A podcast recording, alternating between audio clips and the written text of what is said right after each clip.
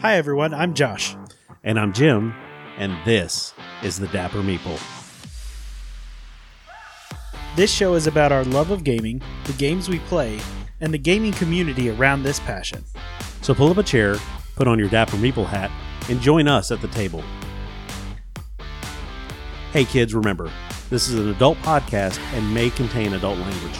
Also, Dapper Meeple hat not required. On this episode, we're stepping into a game of whimsy and warfare with Wonderland's War. But first, we're going to talk about animals that forge, cooking with D&D, improv with Matthew Lillard, and I still can't believe this, the Pinkertons. That's right, not a game, the actual Pinkertons. All of that and more on this episode of the Dapper Meeple.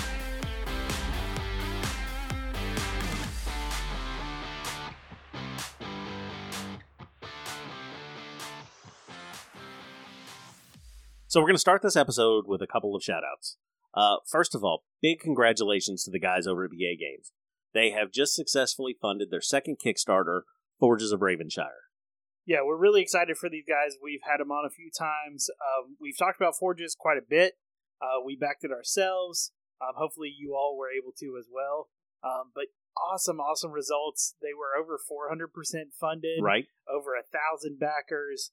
Um, lot of really good stuff. All their stretch goals were met as well. Right. Um, so yeah, we we are super excited. I know obviously there's a long road till we get it on the table, um, but I know we'll eventually get there, and I can't wait to see what the product looks like. And I think they were talking April of 2024 for delivery. So we've got about a year, Yeah. which makes sense. But, you know, I have faith in these guys. Like, the quality is going to be there.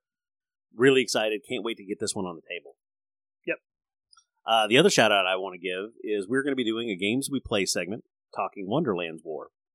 And we have a listener who checks out our podcast every now and then and apparently is a big fan of that segment. So, Isaac, if you're listening, I hope that uh, you'll enjoy this section.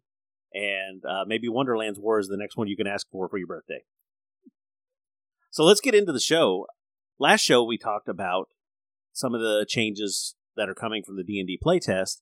They just released like a 64 page book. So, Yeah. we're going to need time to dig through that one. But it is for the next version of D&D. So far, I've liked the changes that we've seen. I like the system, right? We have been big fans and we've talked about it a lot on this show. That's kind of where we lean. Uh, I am getting into a couple of new systems just to try them out. Somebody has invited me to a Deadlands game, which is kind of like the Wild West slash zombies slash I don't know, maybe there's some banshees in there or something. I don't know. I backed another Kickstarter from Nations and Cannons. It was the American Crisis for their flagship game that they have, which is kind of a historical Yeah. role playing game. Uh, but because I backed it and we hit all the stretch goals that we were looking for, we're also going to get a copy of a one shot adventure, which is Benjamin Franklin Banshee Hunter. Yeah, yeah, we talked about it last time when we did the Kickstarter or the crowdfunding update. I just couldn't say no. I just couldn't say no. so stand by to hear how that went. Uh, um, Yeah, I really like the way they are kind of streamlining a lot of things. Because let's be honest, 5e is better than a lot of past versions, but there's still a lot of things that are just confusing. Sure. Especially to people who are not familiar with the system. So I like a lot of the kind of streamlining and tying kind of some loose ends together to make everything make more sense. yeah, a Right. little bit easier. So excited for that.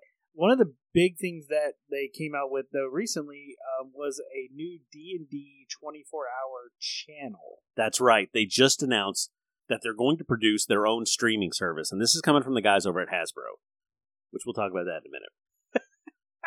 we went to the movie. The movie was a blast. Honor Among Thieves was great. Support what you love, right? Pay the money, and things will get better. Like you'll get more of the content and the kind of things that you want, right? That's how this community has grown. Yeah. Because if anybody remembers the first D and D movie, I'm sorry, and I hope somebody helps you find a good therapist. it was a little rough. It was a little great cast, still rough. This one kind of it, it kind of hit all the wickets, Yeah. right? There was Easter eggs in it. There was nostalgia. There were jokes that you got if you like knew D and D lore, and even if you didn't, it was a fun romp, Yeah, it it didn't take itself too seriously. right? And that was great. Again, it's associated with Hasbro, which I'm going to get into later. the the streaming service that they're offering, they announced three of the shows that are going to be on there. Um, and there's a couple of big names in the D and D world that have already been mentioned. There's a live play show. There is a improv show, and then there's a cooking show. Yeah. I'm here for it. Uh, so let's talk about the first one that they talked about was from Encounter Party, which was a podcast. Right. Uh, the original creators were Ned Donovan and Carrie Payton from The Walking Dead. So I mean, we're already talking like serious entertainers here. Um, and they're talking about it being an original D and D campaign set in the Forgotten Realms. It sounds like they're going to kind of make it celebrity focused. So Yeah, that's what it, it it seemed like from kind of the initial stuff. They haven't listed yet platforms or anything that it's going to be on, but they said it will be available in many places. right, It's kind of the initial initial push of it. I like that. Deborah Ann Woll did a show where she had a regular group of players, and the basis of the show that she was kind of like a curator of a museum, and she would send the players out to collect different things. And each time they played, they would have a different celebrity guest. Kevin Smith was on there. The guy that played Daredevil obviously got put on. I mean, they would bring celebrities in to play, and it seemed like it it was a good show, but I think at the time the market was a little saturated. Um, I love watching Deborah Ann Woll as a DM. I think Yeah. she's fantastic. She's on my like short list of people that are like it's a bucket list I would like to sit at their table and play at. Uh, that was you know that was really good. I think this kind of maybe going down that same direction where you'll have like you know the weekly celebrity guest or whatever to come play. Interesting. Uh, I'm down for that. The next one is a show from Matthew Lillard, who um, you know Beadle and Grimm is his company. Yep. If you don't know about them, uh, every time a like D and D source book is released, they usually do a kind of companion box to it. Yeah. With lots of maps and minis and dice and you know different player aids and things that you can get your hands on. But it's all over the top, like extremely well produced. You know, you're going to spend a pretty penny, but Yeah. you're looking at three to five hundred bucks for each one. Yeah, but if it's boxes. something that you really like, if you like the setting or something that you really want to explore, like they include maps, they include supplemental materials, like all kinds of really cool stuff. Yeah. So he's always been a big D and D fan, and I mean, from everything I've seen, the community he loves the community, and the community loves him back. Like when he's at cons and stuff, he's one of like the people that everybody wants to go see. So he is going to have an improv show, um, and it's see, it sounds appropriate. It's going to be named Faster Purple Worm Kill Kill. So it kind of has this um, very kind of Tarantino feel to it Yeah, yeah. from what I'm seeing. Uh, and I guess what it is is it will be an improv show using D and D characters as players to act out dying and monster encounters. So I don't know how long that could run, but I mean the monster manual is pretty big, Yeah. so this could go for a while. Um, and the last one is a live cooking competition slash talk show based on the recipes of Hero Feast called Heroes Feast. So I don't know if anybody is unaware of this book, but there's a book out there called Heroes Feast, which is a cookbook for D and D. Yeah. Right. I mean, like the recipes are very much D and D themed. They seem like actual good recipes, and now they're going to make a show out of it. It's all very interesting. I I picture this being something if it works, like there's a lot of opportunity here. Sure, yeah. And again, this feels like you know, years ago when the guys at Critical Role were shopping around their animated series and everybody was like, "Oh, I don't think we want to do it," so they just crowdfunded that thing. Yeah. It feels like Hasbro has taken the hint here and said, "No, no, there really is money to be made here." And thanks to corporate greed, that's going to motivate them to do more stuff. Yeah. But it's coming from Hasbro. And Hasbro has a tendency to go a little over the top with some stuff. Yeah, so if you guys have not been paying attention or are not followers of things in the Magic the Gathering world, the newest set that had just come out was recently spoiled on YouTube by a content creator. Yes. Um, so the way, just kind of get some background information. So the content creator on YouTube, um, it is the channel Old School MTG, came across or actually was mistakenly Yeah. given a couple boxes of the set that had not been released yet. Right. If any of you know how Wizards is, they're very, very particular about release dates and things like that with all their retailers. If they Yeah. find out that you sell something early, you usually get your retailer status pulled. Yeah. That being said, the two sets that are in question, the one that was already out and the one coming out, is a one word difference. Yeah, exactly. Like it's the what is it? The March of Machines, and then the March of Machines aftermath. Yes. Yeah. First of all, Wizards do better. So apparently, the person that um, the YouTuber purchased the boxes from, he does a lot of unboxing videos from Magic Gathering, Pokemon, all across the board. Um, but the person that he purchased them from did not know that they were from the new set. right. They thought they were from the set, The March of the Machine. So he purchased them under that, and in fact, once he got the boxes and started opening them, that's when he realized that they were from the new set. He made a couple unboxing videos of them, showing off some of the new cards, and basically laid out the whole set before Wizards had done their whole like spoiler thing on it. Right? So, so he just beat him to the punch because he got his hands on him. And this wasn't intentional by any means. It doesn't seem like he was trying to get into it early, or the guy was that sold him the stuff was trying to release it early. This seems like it was an honest mistake. Right? So the video apparently went up on a Thursday, uh, if I if I remember correctly, and apparently on Friday, this gentleman had some people knocking on his door. Some people, Yeah. some people, the Pinkertons, for crying out loud. We're talking the Pinkertons, this semi detective slash police agency that's been around since the like 1850s. Like, and they don't have a great name associated with them, especially not coming from the corporate world. All right, let's just go ahead and put that out there. The Pinkertons were notorious for uh, strike busting and union busting tactics and stuff happening, you know, in like the 20s and 30s. And then they show up at this dude's door from Wizards of the Coast. Seriously, Wizards, do better. So there is a, a couple videos on his channel if you want to check them out where he kind of gives explains the story, the situation, the whole nine yards. Uh, the quick rundown is basically the Pinkertons showed up the first time they got there. Apparently, they were not home. Right.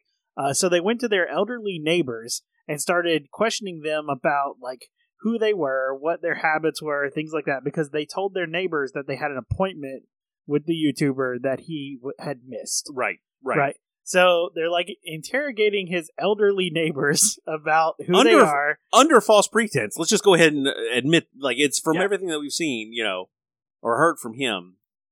They're not being honest about it, which again doesn't surprise me when we're talking about the Pinkertons. Yeah.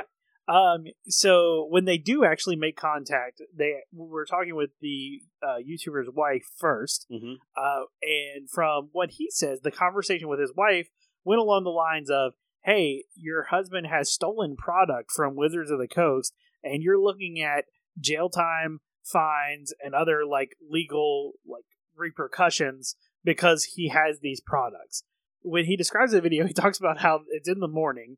Like he, he had just recorded a couple quick videos after he had gotten up, and he walks out of the living room. He sees his wife like crying with these people telling them that they could go to jail. They confiscate all the stuff, of course, like all the product, which he had no problem giving up to him. Like Yeah, that was not yeah. a thing. Um, they gave him a number of a person to call at Wizards of the Coast. So he calls the number, and he said the person at Wizards was super nice. Sure, right. That's the part that, like, I'm glad this is working itself out.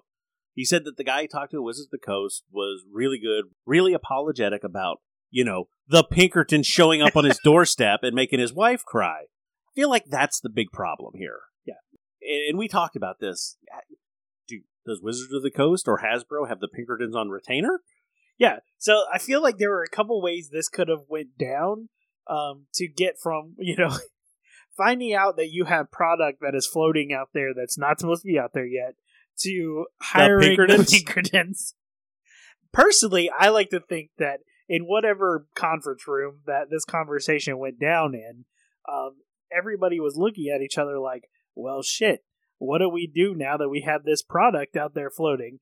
who do we hire to go like talk to this guy and get it back? And everyone's like, well, you know, we don't really have anybody to do that. And that one guy who's like the American history buff in the room was like, guys, I got it. We'll hire the Pinkertons. And everybody's like, the Pinkertons? Man, we've kind of heard about them. Wasn't that like the guy in that weird Jesse James movie about Right. the Outlaws not too long ago? Like, yeah, yeah, they're still around. Good news, they're owned by Sweden now. like, I, I feel like this is a reoccurring trend with Hasbro and Wizards of the Coast. Like when we talk about the Hadozee incident, Yeah. when we talk about uh, open gaming, open license. gaming license, uh, they have this tendency to not have a person in the room that goes, "Excuse me, I have a question." right? Right. Like, have you met the group that is your core audience here? We're pretty easy to get along with most of the time. There just needs to be one common sense dude in the room that when that guy makes a decision, he looks over at this guy and he gives him a yes or a no. Right? It kind of reminds me of the the meme template where like it's in like the corporate office and Right. the first two people say like one thing and the third person says something that really makes sense but is completely different from what the head guy wants so they throw him out the window. Yeah, yeah, yeah. yeah. Yeah, like that's what I feel like they drew that because of Hasbro. That's what I think. Like that shit actually happened. Yeah, like It's the kind of thing that makes people that play these games have to question them because we're giving money to Wizards of the Coast and Hasbro. If you're a Magic the Gather, if you're a Magic the Gathering fan, you're giving a lot of money to them. Yeah. I just don't think there's any other way to play that game. But even with D and D, the fifth edition has made so much money over the last couple of years. Yeah. we are funding these projects that we're talking about. The the movie, the Honor Among Thieves, the streaming channel, all of this stuff is being funded by the money that we have paid into them, right? Right. Because Wizards of the Coast, from stuff that I've heard, is probably one of the last actual profitable divisions that Hasbro has. Have you tried to buy an action figure lately? That shit's out of hand, Yeah. straight out of hand. But this is still making money. Yeah. And they just keep messing it up. Yeah. And it, it really makes me question, and, and I get it. Hasbro is a corporation, and that's something that we can never forget. As much as we may love these things, Hasbro is a corporation, and when they screw up, I think it's our responsibility to ring their bell, right? I, absolutely. And I don't know what the right answer would have been in this case, but I feel like they Pretty sure it's not the. Pinkertons. Yeah, yeah, like uh, especially in the way that it was handled by that by the Pinkertons, I, I feel like that is that is problematic at best. Yes. I, I just I just feel no story goes well once you enter the Pinkertons. Just throughout history, right? It just has not gone well whenever they get involved. I mean, option B was they got like a two for one deal, so they use them now for this. They get some union busting later. So I, I don't, you know, I don't know, but I will tell you that the YouTuber, uh, old school MTG, did say that the Wizards of the Coast rep reached out to him and was like, "Hey, we understand you lost some money on this because you bought these and you got the wrong thing." And he's like, "What products do you like? We're going to send you some stuff." So Wizards of the Coast seems to be trying to make it right. right, I really feel a lot of these problems we deal with come from the Hasbro side of the house, right? Like I'm sure that there is a live action D and D game every day in Wizards of the Coast where the company's trying to do what they're doing, and there's like this corporate overlord that comes in in a black suit and he just wants to make money because that's the way it always goes, right? Like you Yeah. could probably make a movie just out of that. It annoys me. It annoys me, and we keep telling you to do better, and you keep not doing better. I, I really feel that a lot of the people at Wizards of the Coast probably really care about the products they're making and the community around that. And once it goes above them, it's the people who are looking at the accounting books Right. and are saying, all right, we need to make more money here, so this is what we need to do. And making those kind of decisions is not always the best for your customer base. And that may be wishful thinking. And if that's the case, I will completely accept that. But that's also the reason why there are other options out there for your gaming, right? Uh, D&D has been kind of the old school, you know, grandfather of games that everybody knows, but we've talked about it. There are plenty of other options. If you don't feel like you can support them, which again, you got to question anybody that calls the Pinkertons. we get it. We get it. So here's our hope that they are doing better, that somebody will clear some of this up. And old school MTG, it seems like in the end, this is going to work out for him, and he's going to get his hands on the product, which he seems to love the game. He seems to love what he does.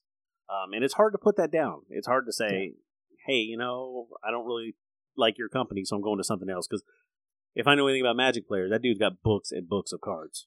I mean, the background for his videos is like boxes and boxes, unopened boxes Mm-hmm. of magic cards. Yeah. So I'm sure he's got plenty everywhere. I know he did say in one of the videos that we watched of his that his subscriber count had almost doubled. So hopefully some good things come out of this with all the the trouble that he's had, regardless of what Wizards of the Coast does. Um, but yeah, it's again the Pinkertons. Come on, yeah, right. just let you guys know, just in case they show up on our doorstep because of this, we'll uh, we'll put a flag up.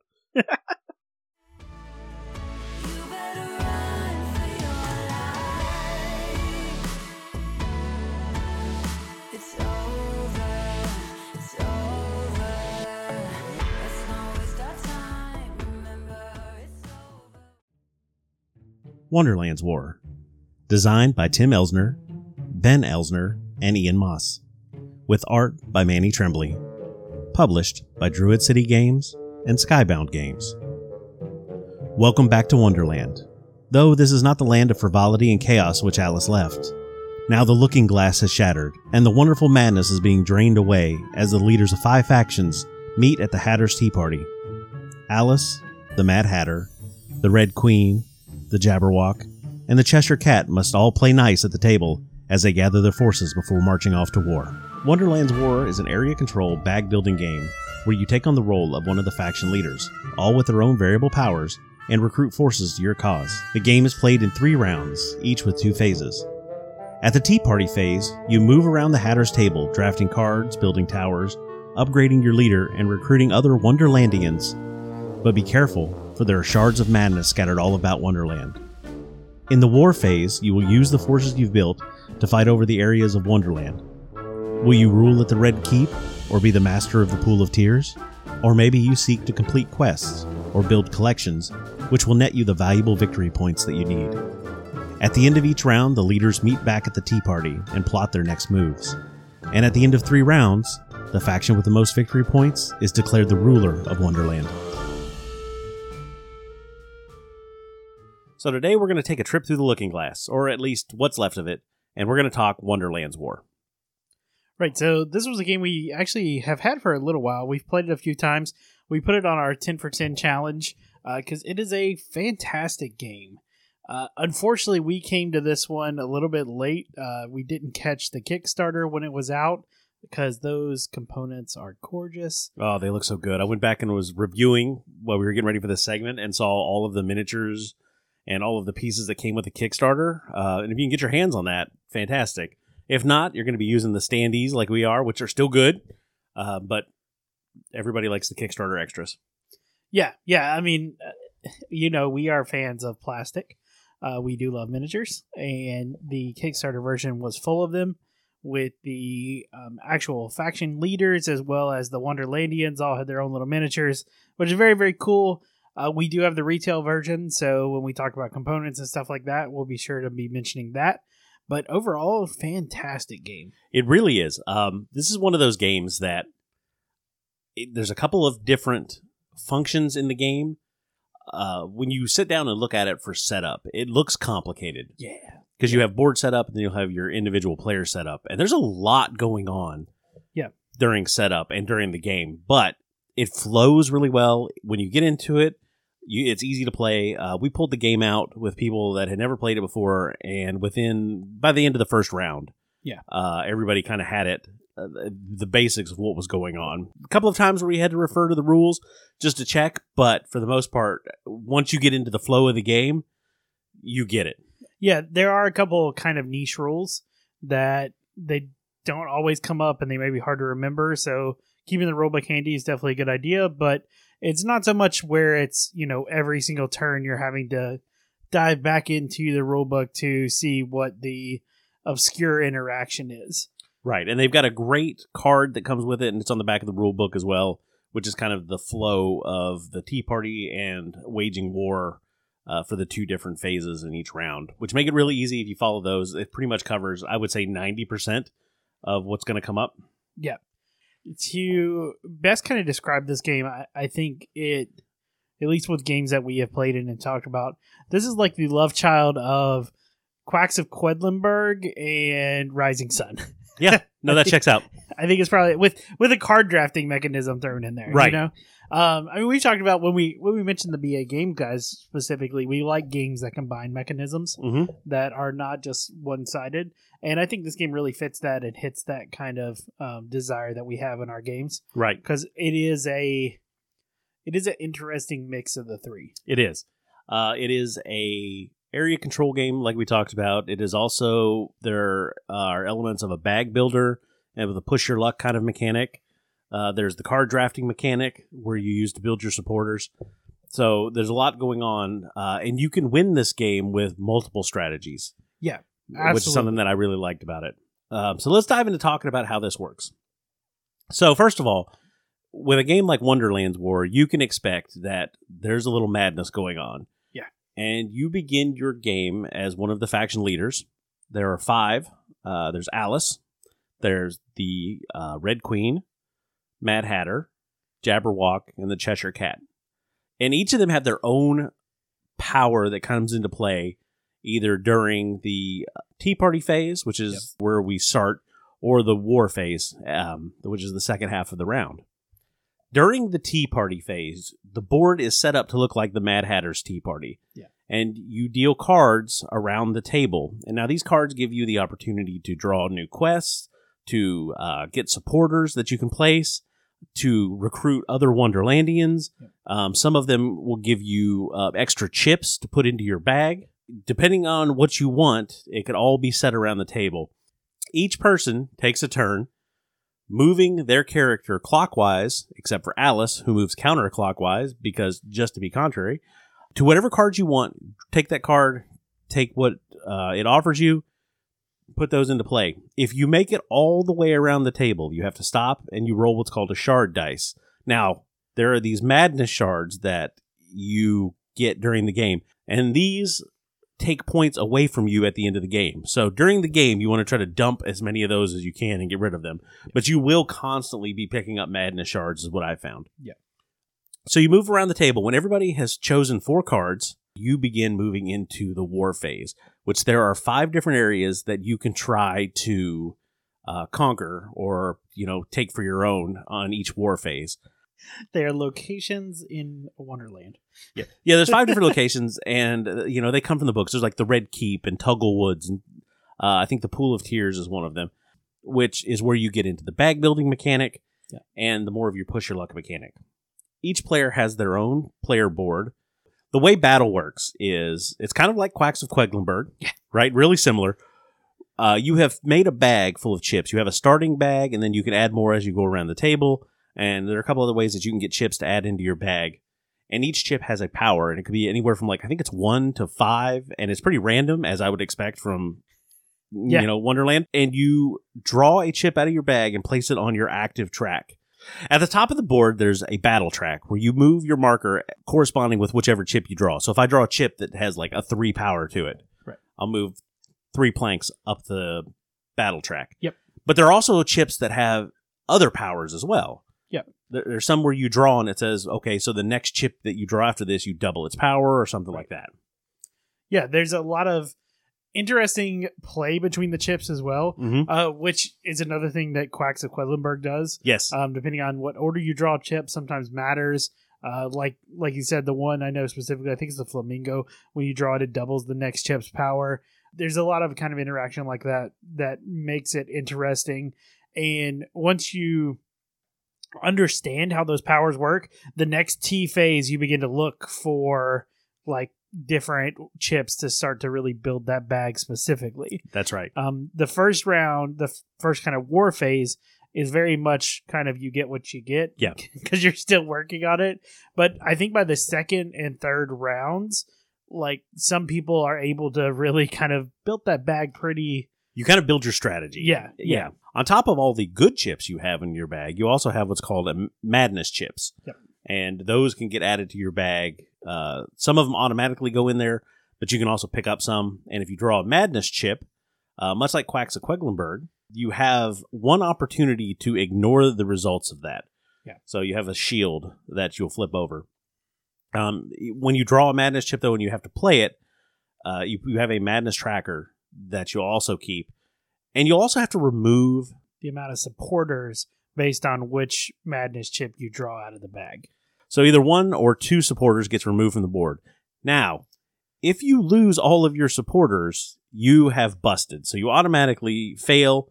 So if you do end up busting, um, you move all of your active chips immediately, go to your exhausted pile, and you don't draw any more. You also lose any chance you had to forge, is which is what we talked about earlier, which are other tracks that are on your board, and they give you access to those artifacts that are specific to your character. Yep. And those can play really big into the game if you draw one of those. Like I said, there's a lot going on during the war phase. Yeah. Uh, and depending on your character, I know I've played the Mad Hatter before, and Madness chips are great. Yeah. Like he actually Yeah. uses them to his advantage, which again makes perfect sense. So once you win in an area, you take the victory points and you get to build a castle. If you tie in the area, I believe you have to pick one or the other. Um, and castles are something that'll come into play at the end. So this goes in three rounds, which is something I really like about this game because you can kind of figure exactly how long this is going to take. The box suggests 25 minutes per player. Uh, so it, but you can kind of plan on how long this game is going to go. You're only getting three rounds. Yeah, yeah. Um, that was one of the things we talked about on our what makes modern games better. Yeah. Is that there's a constant in time for when this game is done. Right. You you get three phases or three rounds, and that's it. Right.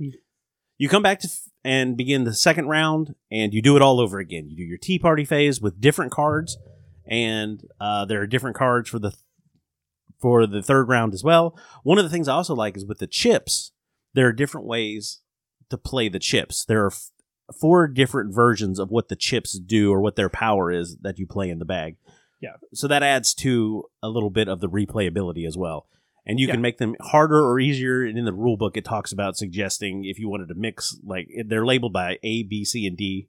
Right. So, and it does tell you make sure you have the you know the right side of the card to show what the powers do. Yeah, and there are also um, quest cards that are involved in this that have different actions for you to take or to try and take that will give you bonus victory points at the end. Um, and those are all shuffled, and the way they come out is random. Sure. So there's a lot of a lot of replayability built into that. Um, each of the Tea Party phases has its own set of cards, Mhm. so they become stronger as you get to like the second and third phase. And also, those are all shuffled and dealt out randomly. The amount is going to kind of vary each time, and which ones you see. Yep. So more replayability dropped in there. So that is the game. And as you can see, this is a lot of game in this box. It looks really complicated, especially when you're looking at the setup, like we said. But once you get going on it, I don't think that it's hard to catch on to at all. Like it kind of flows really well. All right, so let's rank it. And we're going to start with value. So the MSRP right now that we found is about $65. Now, that's if you could find a copy.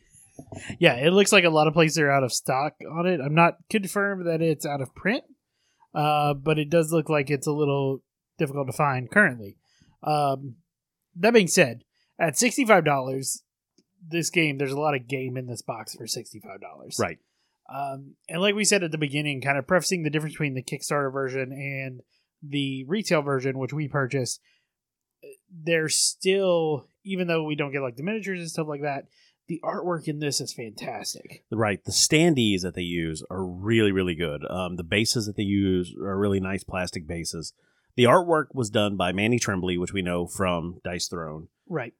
So you're getting you're getting a beautiful game, and you're getting a game that's got a lot of I don't want to say complexity, but there are a lot of There's a lot of mechanics in the decision game. space and stuff in the game as well. Yeah. Uh, I I really feel like this is a gorgeous game where when you have it laid out on the table, if you're in a place where like people are passing by, coming and going, like they're going to stop and look at it. Yeah, definitely. Uh, it's definitely like I said, it's bright. It's very Wonderland in the artwork. Yeah, yeah, absolutely. Uh, as far as you know, the things like that, the components and stuff that add to the value, I think all day, every day, this game is worth the sixty-five dollars. Yeah.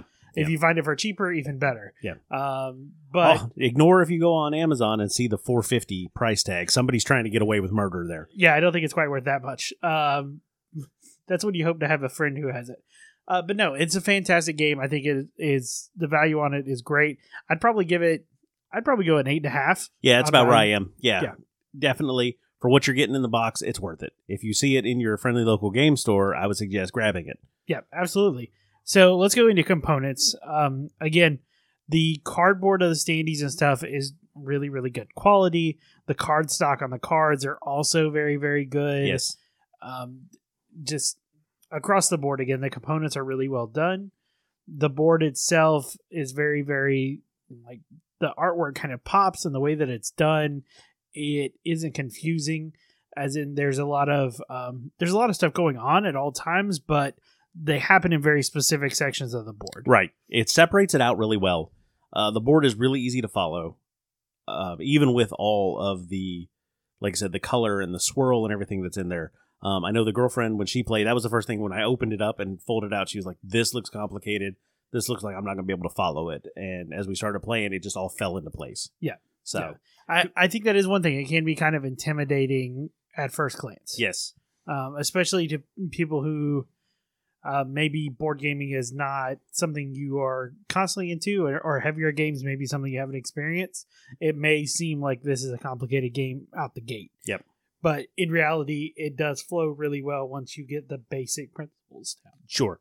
For components, uh, for the retail version, I mean seven and a half, eight, and that may bump up to an eight and a half or so if you get the Kickstarter version, which Yeah. is probably uh, difficult to find right now. Yeah, I think it depends on your thoughts of minis versus cardboard standees because that is a constant debate anytime new games come out is are the miniatures worth it? Um, some people in in different camps, of course, they disagree. Some would say they're perfectly fine with standees and would even prefer them. Uh, personally, we are miniature people. We like having minis. We like having the ability to maybe one day paint them if we ever decide to. It's on the to do list. Yeah, yeah, but um, no, I I think I would give the standard components probably a seven point five.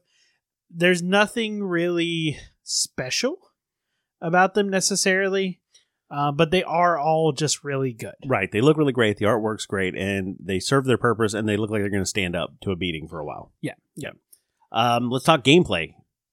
So So, so you listened to that rambling of how to play this game, and you followed that. I hope you're encouraged. There is a lot going on with this game. There are a lot of different mechanics that are blended together and blended together well.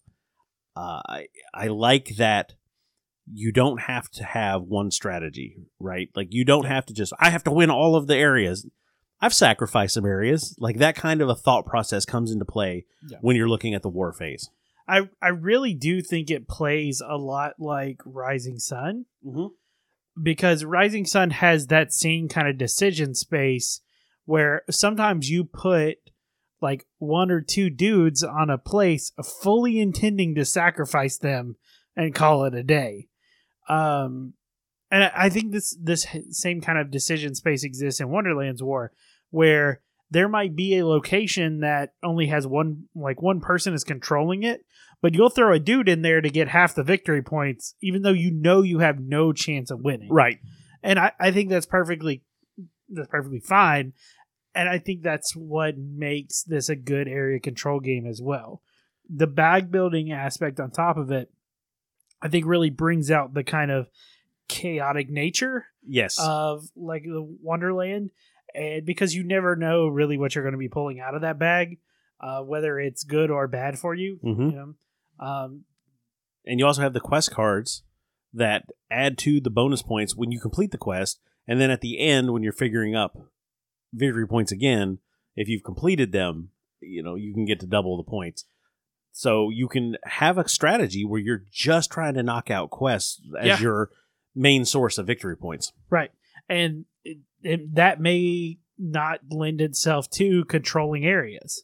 Right, it might be getting certain, um, like certain faction or certain pieces into certain areas, or you know what have you. But your goal is just to do, do the quests. right so gameplay eight and a half nine easy like i had a lot of fun playing this game um, not so much fun setting it up the first couple times but you get used to that but once we get into the game and you're actually playing you really feel like there is a lot of freedom and decisions that you can make to affect the outcome of the game Yeah. Um, I think I'd probably give it an eight. Um, it's not. It's not my most favorite game. Uh, like, uh, but at the same time, if somebody said, "Would you like to play Wonderland's War?" I wouldn't say no. Right. Right. got it Uh, but yeah, uh, I I think it is a really well done game. I think it has a unique design space that I enjoy. Um, it combines two games that I enjoy separately. um, in kind of the way that it plays. So yeah, I think absolutely eight for me for sure. replayability. We talked a little bit about this as we were talking about the game. There's a lot of replayability here. First of all, each of the faction leaders have their own individual powers and Yep. play very, very differently. Yep. So you've got to try to play them all. Yeah. The cards that you use uh, are divided into like the three sections. The the powers for the chips can change uh, and make the game more difficult or more challenging. So there's a lot of things that you can change in the game and play again, and it's still a new game. It's still more challenging. There's a different aspect to it. So I definitely think replayability is up there in like the eight, eight and a half, easy. Yeah, I, I think so. I think they did really well with the the way that the game will change. Um, I think one of the biggest things is probably changing the way the chips function. Yes, Um, because obviously you could change, you know, leaders and play that. That gives you five plays that are going to be different for sure. But changing the chips allows the game, like even the strategy that maybe you like to rely on, will even change what, how viable that strategy may or may not be. absolutely. And I, I think that pushes the decision space to be something that is much more challenging for every play. Because now you have to decide or come up with a new strategy based on the new information that you know. Right. All right. So I yeah, I think solid I'd solidly give it an eight and a half. Yeah. I think you can really get a lot of plays out of this game. Um, and each time feel different enough to be worth it. Sure. Sure. Um, an overall rating. Um, we've kind of been hovering right in the eights. Like I, I think a solid eight and a half for overall. Um, just with everything that we've seen as we pulled it out on the table. The big thing that I really think that impresses people, like I said, is the artwork and how good this thing looks, Yeah. and then how smooth it plays. Yeah. So definitely for me, it's it's an easy eight and a half. Yeah, I think I would agree with that. The just overall package of this game is very, very good. Mm-hmm. Um, there's a reason why it became as popular as it did for a while. Right. Uh, there's a reason why you can't find it right now. Yeah, yeah. There's a lot of really, really good things inside the box. Yep. Um, you know, we keep going back to the artwork. Obviously, Manny Trembley is someone who we like to see his artwork, uh, being as big a fans of Dice Throne as we are. But just the whole general aesthetic of the board and everything looks gorgeous. Like I said, it's a real eye catcher if somebody's walking by. Um, but also the play, even though it looks on the surface like it's going to be a bear, it really is not that bad. Um, but yeah, I, I think eight and a half is where I would score it for sure. Mhm. Um, this is a definitely a good game. If you are able to find it at or around retail, definitely pick it up if this is it, kind of your cup of tea. Um, if not, take a look at you know areas where you can play it. Maybe a friend might have it or something like that. Definitely get it to a table and try it out. So let's do something crazy. Grab my hand and I'll show you find me. Something crazy. I know you want. And now it's time for our crowdfunding roundup. We've got three projects today that um, hit on three very different areas of the fandom here. So let's get started, and we're going to talk about a new company that's bringing a new paint and paint system to the forefront with the Broken Anvil Studio Paint. Yeah, so this the the thing that drew me to this Kickstarter first and foremost um is the uh, in the video for it the guy talks a lot about color theory and how he thinks it's very important to kind of uh, make that easy for people who are trying to paint with miniatures and things like that. And I think that's really cool to try and open up that the hobby to be more accessible and easier for people to kind of do these really nice like color gradients and things like that who may have no idea what color theory even is Right? um, so looking here, they have a few options and stuff, but he basically put together what he, they call the essential palette, and that's what this Kickstarter is for. It is 40 different paints uh, that are kind of split up into eight different sets, if you will, um, that have like you have five blues, five greens, five yellows, five oranges, five reds, five violets, you have five browns, and then you have five that are black and white. What I really like about this is for people that are just starting to paint, this is where things start to get complicated. Like when you first start painting, you can watch hours of videos on YouTube. Yeah. And there's lots of good information out there and you can definitely figure it out. I think their system kind of simplifies it. Um, and I really do when they say it's an essentials kit, I mean it's it, it's everything that you should ever need. Um, there's the color section, there's also the black and white section, uh, so you can work on tones, and then there's the brown section to kind of tone things down as well. Yeah, and one of the things that each of the paints has is a little marker on it, whether it is a warm or cool undertone based on the color and like the undertone color as well, Mm-hmm. uh, which I think is really, really cool, um, especially as you start to dive in and learn more about color theory and see how those undertones really do make a difference. Right, right, and it's one of those things where you're like, oh, that's obvious. It's obvious. Blues and greens are cool, and reds and yellows are no.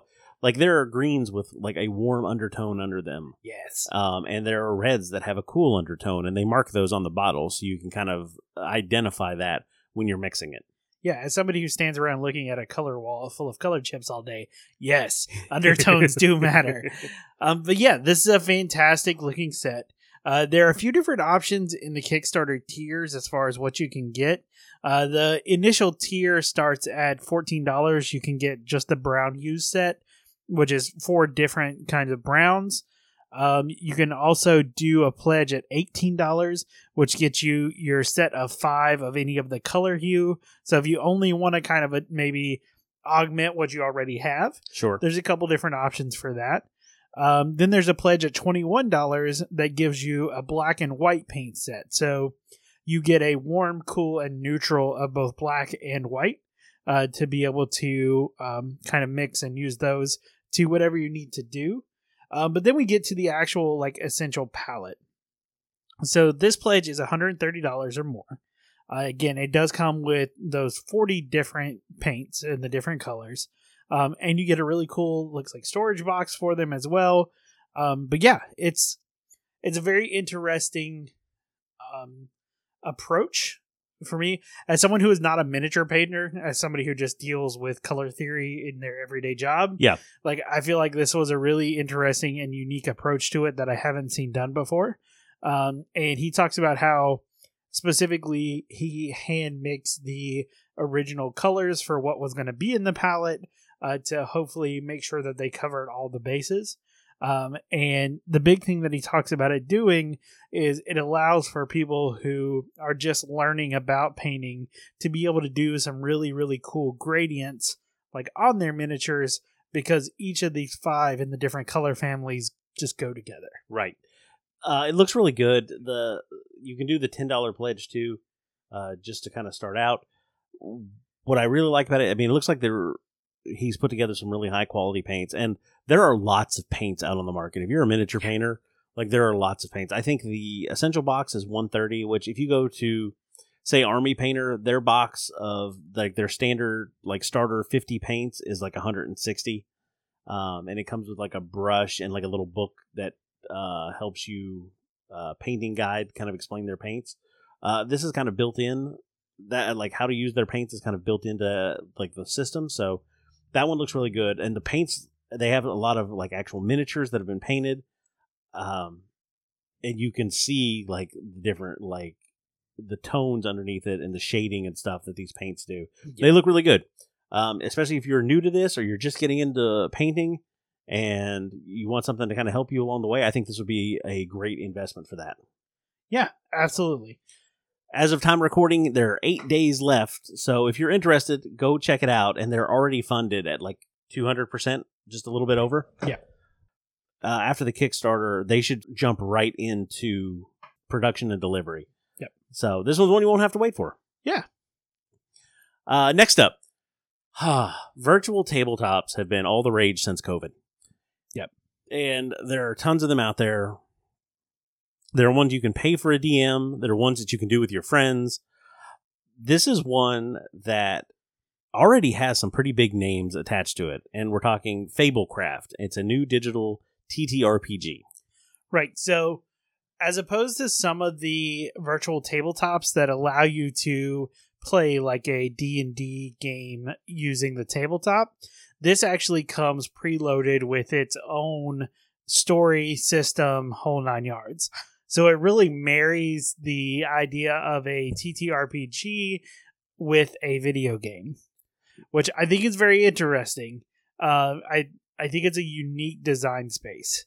Is is where I kind of have landed on it. Mm-hmm. Um, but yeah, in the the Kickstarter video, uh, you see a few familiar faces like Aabria Iyengar and Becca Scott all playing this game, and I put that in quotes because how staged is it?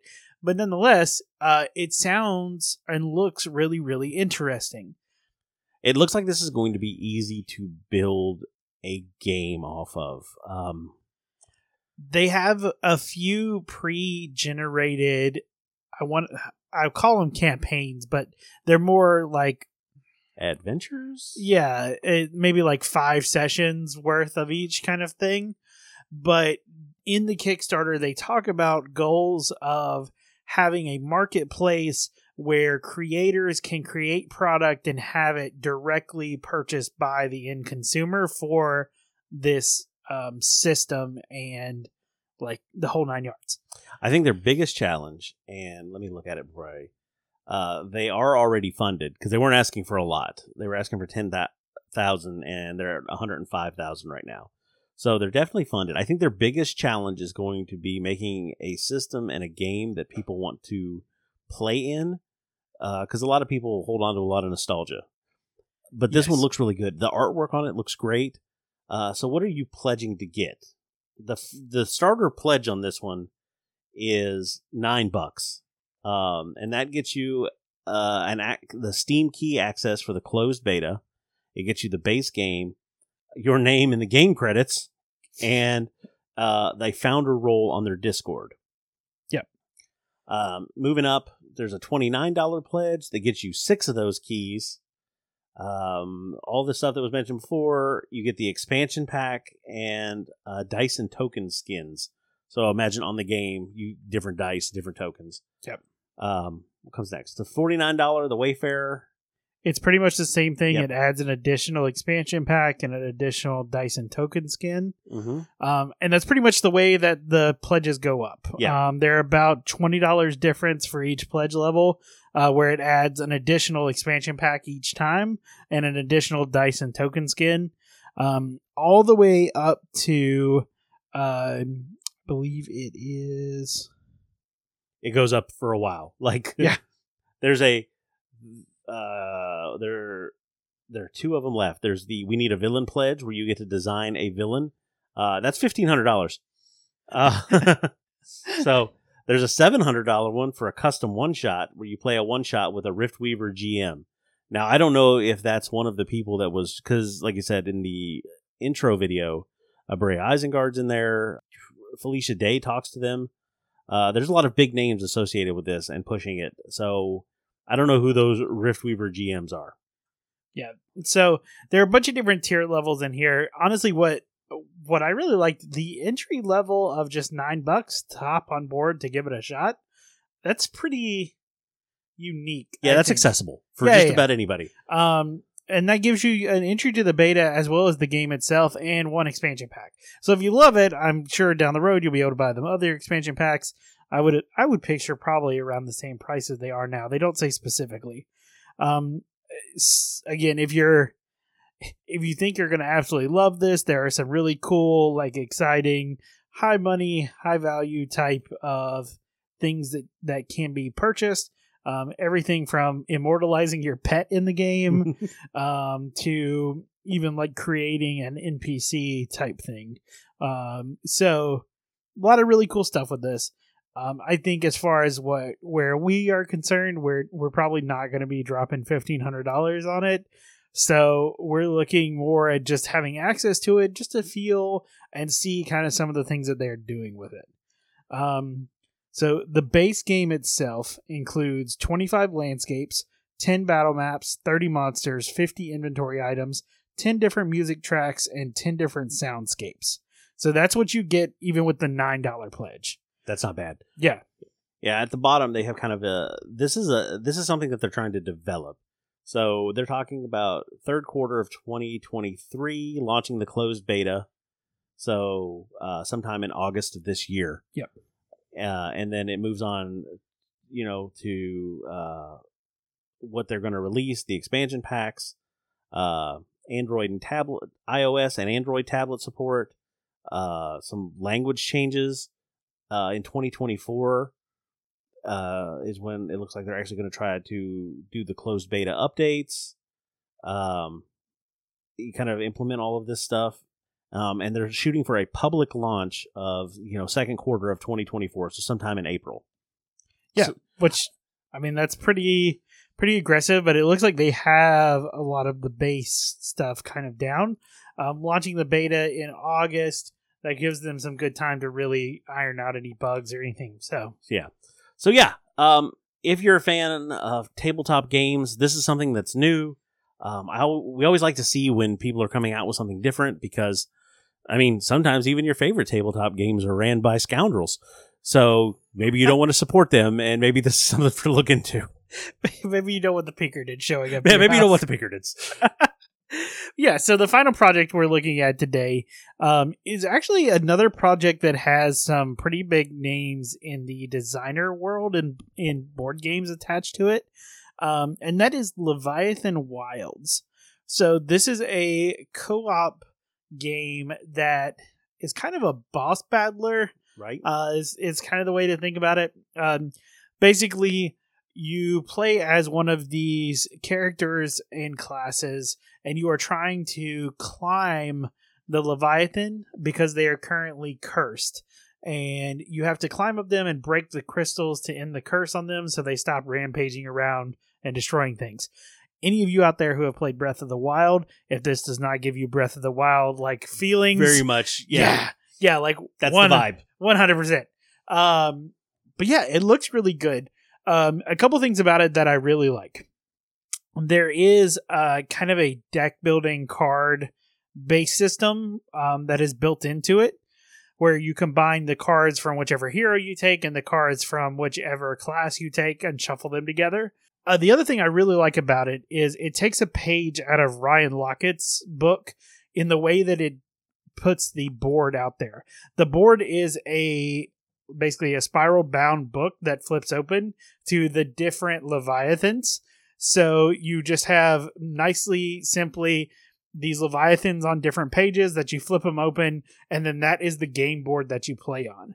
So Ryan Laukat did a couple games. There's above and below, near and far, um, and a few different others that all use the same kind of system where the game board is actually this book one it makes it extremely like good to store and you also get a lot of variability because it is just a book. So uh, this one looked really interesting. Um, it reminded me also of there was a couple games that came out one of them being mall peak where it was a two player game where one player played as like the big giant monster and the other one played as like the villagers trying to like climb it and fight it off type thing. Um, but yeah this one is a cooperative game so you are um, all the players are playing against the monster. It is a one to four players, um, but it looks really really good. There's some fun mechanics as far as like being able to jump across Right, the leviathans. Yep. Um, you can even glide like to a lower spot and stuff like that. Um, each of the leviathans, the board is kind of built in like a grid system based on the way the leviathan looks. So each leviathan has kind of a different challenge to it the leviathans themselves have different attacks that they can do as well as like different wounds and stuff that they can cause so a lot of really really really interesting mechanics with this one um So the pledge levels they have right now, there's the one dollar pledge, so that's the follow along and get you access to the pledge manager. And then for basically the core game, it is fifty nine dollars. Um, so you're saving about ten bucks on what the suggested or the estimated MSRP is. That gets you a copy of the game, um, the mutation pack, and the wood token set, which is going to be a crowdfunding exclusive. Yep. Uh, there's also a retail pledge um, that you can make if you need to get multiple copies because you're a game store. Um, but it makes it pretty simple. Uh, it's kind of one of those: do you want the game or not? yeah um, there is something to be said about not having 15 different pledge levels. Right. Um, but yeah, so currently, or when the game comes out, there's going to be at least 14 different Leviathans that you can play against. Uh, I believe one of the stretch goals is adding another one, and they're right up against it. So hopefully they'll be able to get it because there's still quite a few days left. Um, but yeah, they've already unlocked uh, another one, another climber. Um, so they've unlocked some uh, tray upgrades. So I always like to see component upgrades. That's really cool. So yeah, a lot of really good stuff here. Take a look at this one, especially if you like co-op games. They also have it on Tabletop Simulator if you want to give it a try. Yep, absolutely. And I believe they said all 14 of the Leviathans that they have currently are on Tabletop Simulator. So you can check those out on there. Um, currently the they're at 123,000 of their $10,000 goal. So they they have definitely got it. Um, and there's still 16 days left. So there's still plenty of time to take a look at it and see what you think. Um, if it's something that maybe you would like to pledge to and back, they're looking at shipping in February of next year, which is pretty quick turnaround. So It's not bad. The tense battle in the Red Keep rages between Alice and the Jabberwock. Alice is at 24 strength and only needs one more point to secure her victory, but she only has one supporter left on her board. She draws the last chip and looks down to see the Jabberwock's poison token, causing her to lose that last supporter and bust. The Jabberwock takes all the victory points for the Red Keep. For the Dapper Meeple, I'm Jim. And I'm Josh. Good night, everyone. Thanks, everyone, for sticking around and listening to our show. If you enjoyed it, let me ask you a favor. Follow us and leave us a like wherever you get your podcast. It really helps us out. And if you have anything to say back to us, you can find us on Instagram and Facebook by searching for The Dapper Meeple. On Twitter, our handle is at The Dapper Meeple, or email us at dappermeeplegaming at gmail.com. And as always, we'll save you a seat at the table.